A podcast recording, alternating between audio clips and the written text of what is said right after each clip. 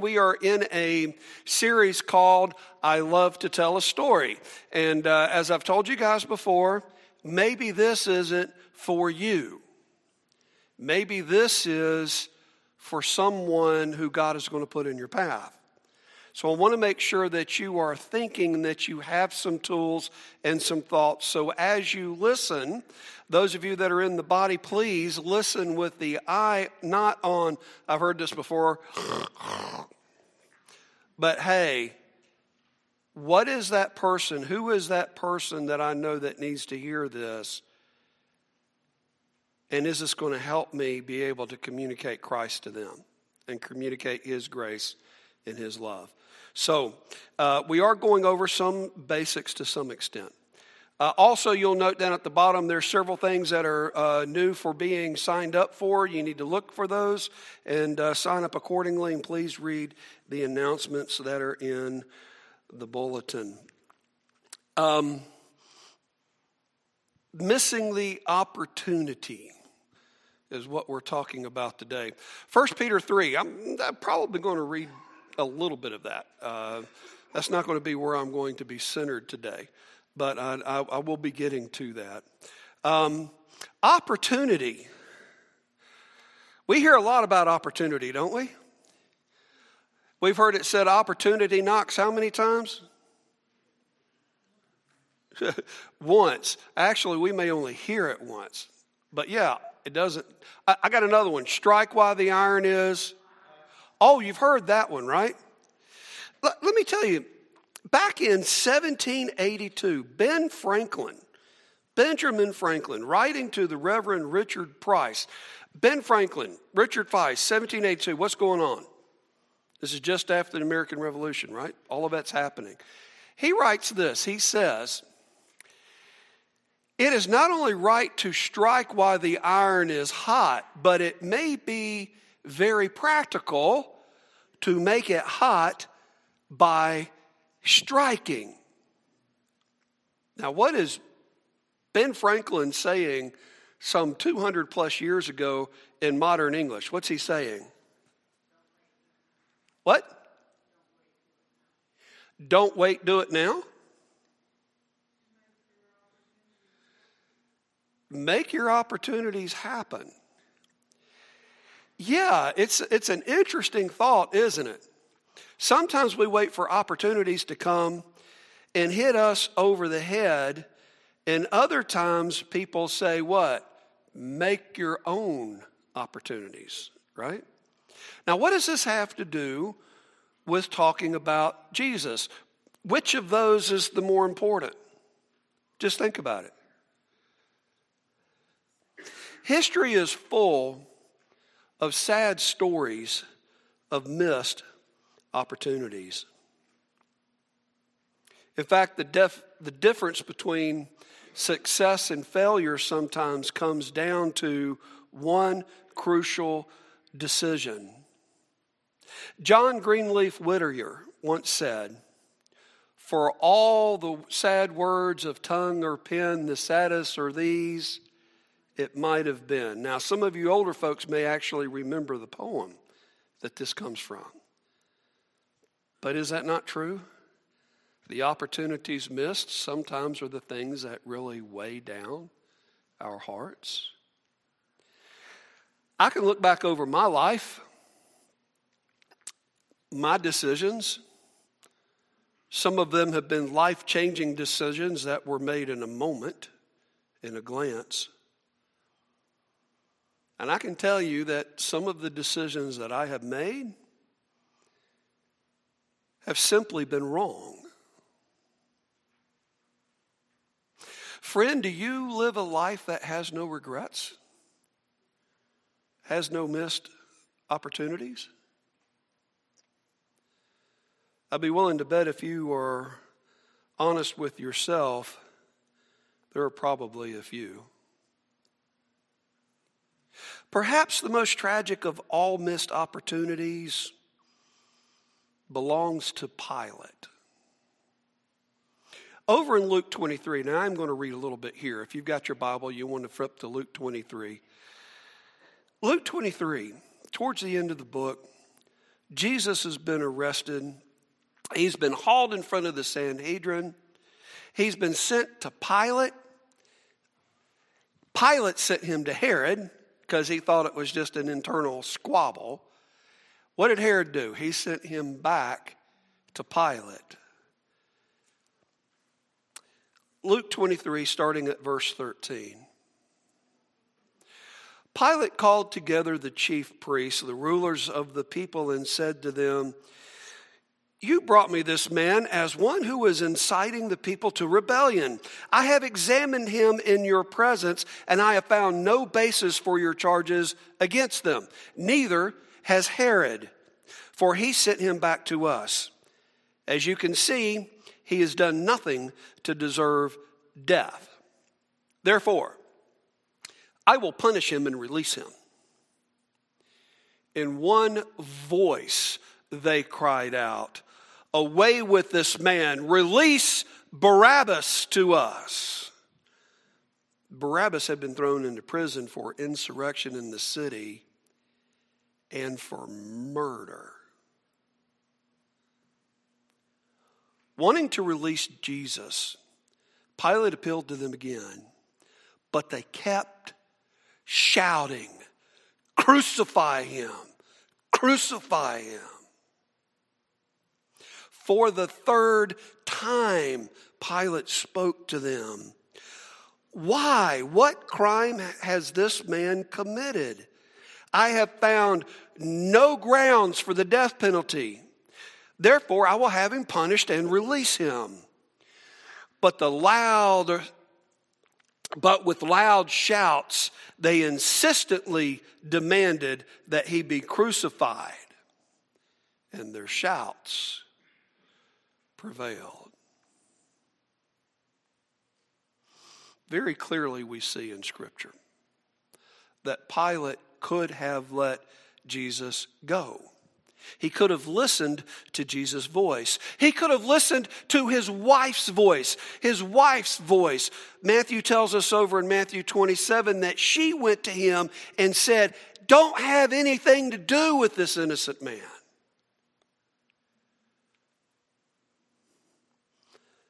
Pilate could have even listened to his own inner voice, his own conscience, for he knew Jesus was innocent, yet the shouts of the priest and the people prevailed. But did Pilate really listen to them? I don't think he did. I think he listened to the voice of Satan the whisperings that ruled the day. Jesus had a name for Satan. Do you remember what it was? He's the father of the father of lies, the father of whispers. Do you realize that the things you whisper reveal who your father is? Satan whispers things that we want to hear, you know, like, no one will ever see just this once. There's no calories in that ice cream today. Do your own thing, just do it. Today, Satan's voice comes screaming at us, telling us if you buy this, if you go here, if you do this, you will be happy. But that happiness never really comes. But the truth does not need to shout. Matthew 27 11. Meanwhile, Jesus stood before Pilate, the governor, and the governor asked him, Are you king of the Jews? Yes, it is as you say, Jesus replied. When he was accused by the chief priest and the elders, he gave no answer.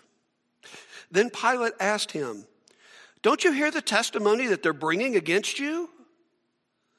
But Jesus made no reply, not even to a single charge, to the great amazement of the governor. You see, Jesus never defended himself during those trials, nor did he deny who he is. Reminds me of a scripture from the Old Testament, something Isaiah wrote in Isaiah 53, the, the, the, the song of the suffering servant. Isaiah writes, He was beaten, he was tortured, but he didn't say a word. Like a lamb taken to be slaughtered, like a sheep to be sheared, he took it all in silence. Justice miscarried, he was led off. And did anyone really know what was happening? It's, it's a question that echoes through the ages. Did anyone really know what was happening? You know what the answer is? The answer is yes. Satan knew. The Sanhedrin knew. The disciples knew and Pilate knew. They all knew Jesus was innocent, and now they know that Jesus really is the King of glory. Pilate, Pilate missed his opportunity. Pilate also learned that you can wash your hands a thousand times and not wash away guilt, for mere water cannot cleanse the soul.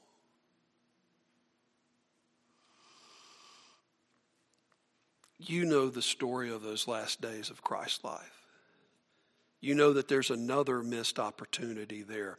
Another missed opportunity that is so significant. All four Gospels record Peter's missed opportunity. He has that threefold denial. Luke, over in Luke 22, as he tells the story, comes down to that last time when somebody points at him and says, Surely you were with him, you're a Galilean. Peter replied, Man, I don't know what you're talking about.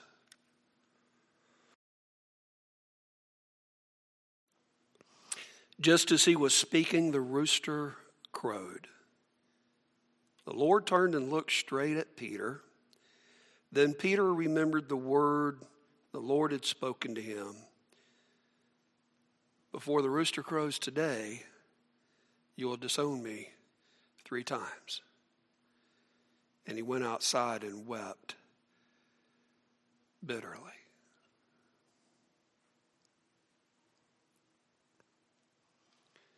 Friends, I don't think that Peter or Pilate are the only ones. Have you also had missed opportunities where you could have stood up for the Lord? an opportunity to be bold in the face of opposition, an opportunity to speak to others who were ridiculing his holy name? Have you, like Peter, in a flurry of self focus, ever cursed the one who made you and then died for you? Have you ever felt the disappointed eyes of Christ staring through to your soul?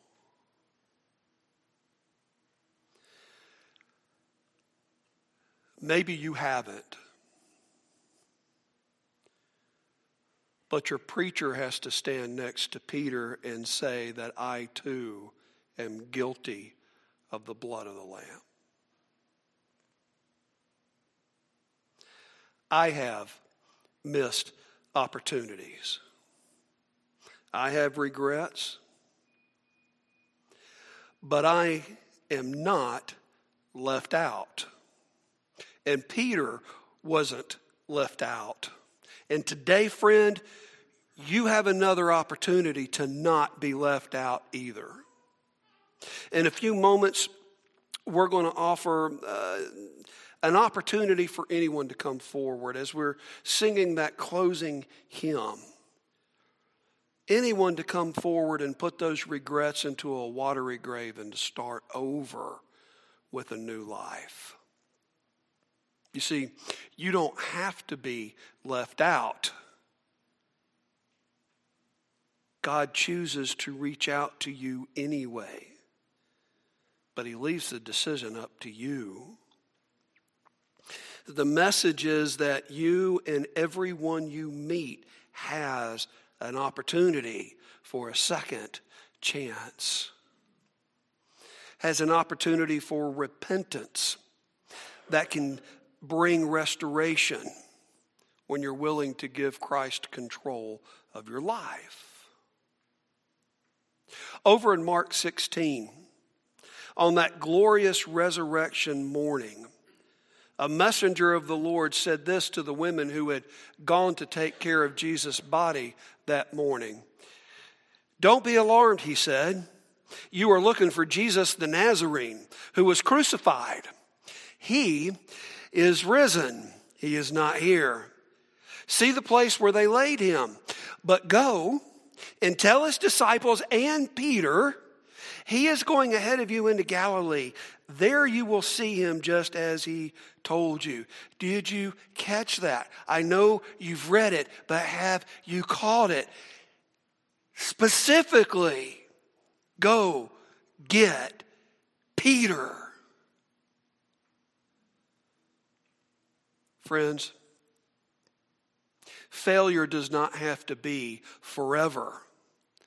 Repentance can surpass regret. God's plan included Peter, and friend, it includes you as well. The good news is that all of us, all of us, including me, are given a second chance. Church history shows early on, uh, records a tradition that Peter, after boldly proclaiming Christ for many years, was crucified in 64 AD in the aftermath of Nero's burning of Rome as he blamed the Christians for what he did. Have you ever wondered how Peter got the courage to face his own crucifixion instead of denying Christ again? Could it be that those eyes that him, caused him to feel the weight of his own guilt and shame were really the most loving eyes that he could have ever looked into? Friend, when the Lord forgives, he forgives completely and he reinstates us, giving us his name, giving this life purpose, giving us hope, giving us what he gave Peter.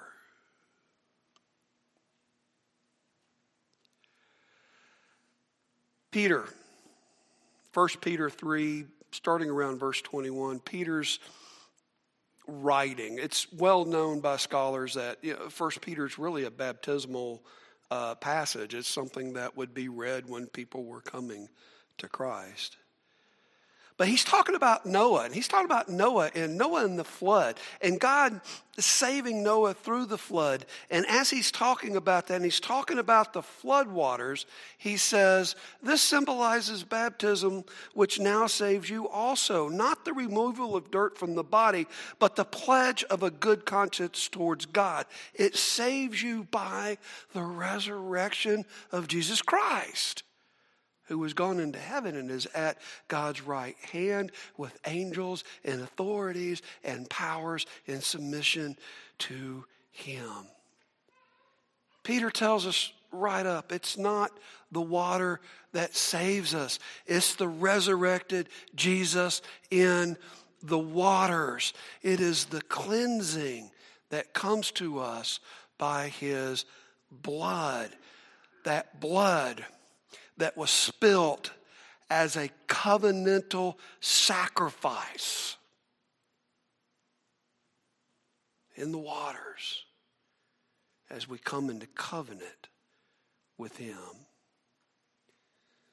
Friend, if you are in covenant with God, if the Lord has forgiven you, you got to come to a place where you forgive yourself.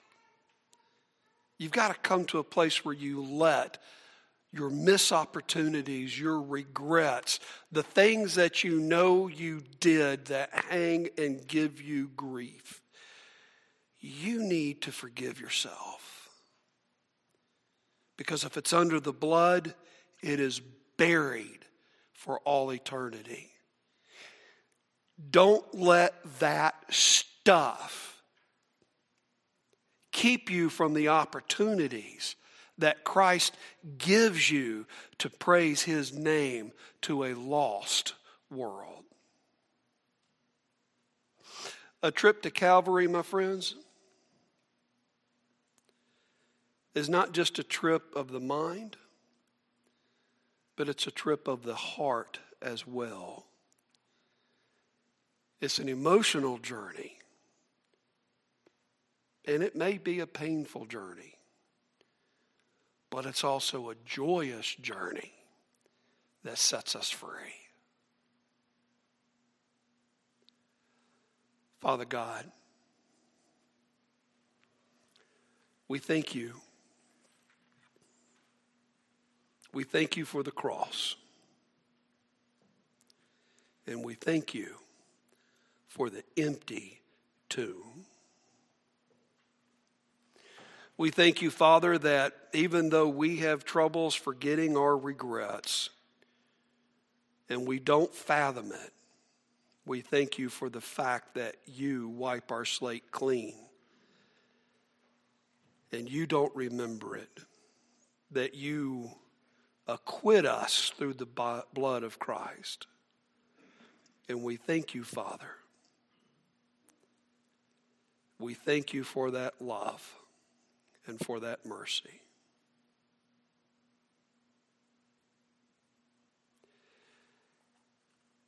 And it's in Jesus' name that we pray. Amen.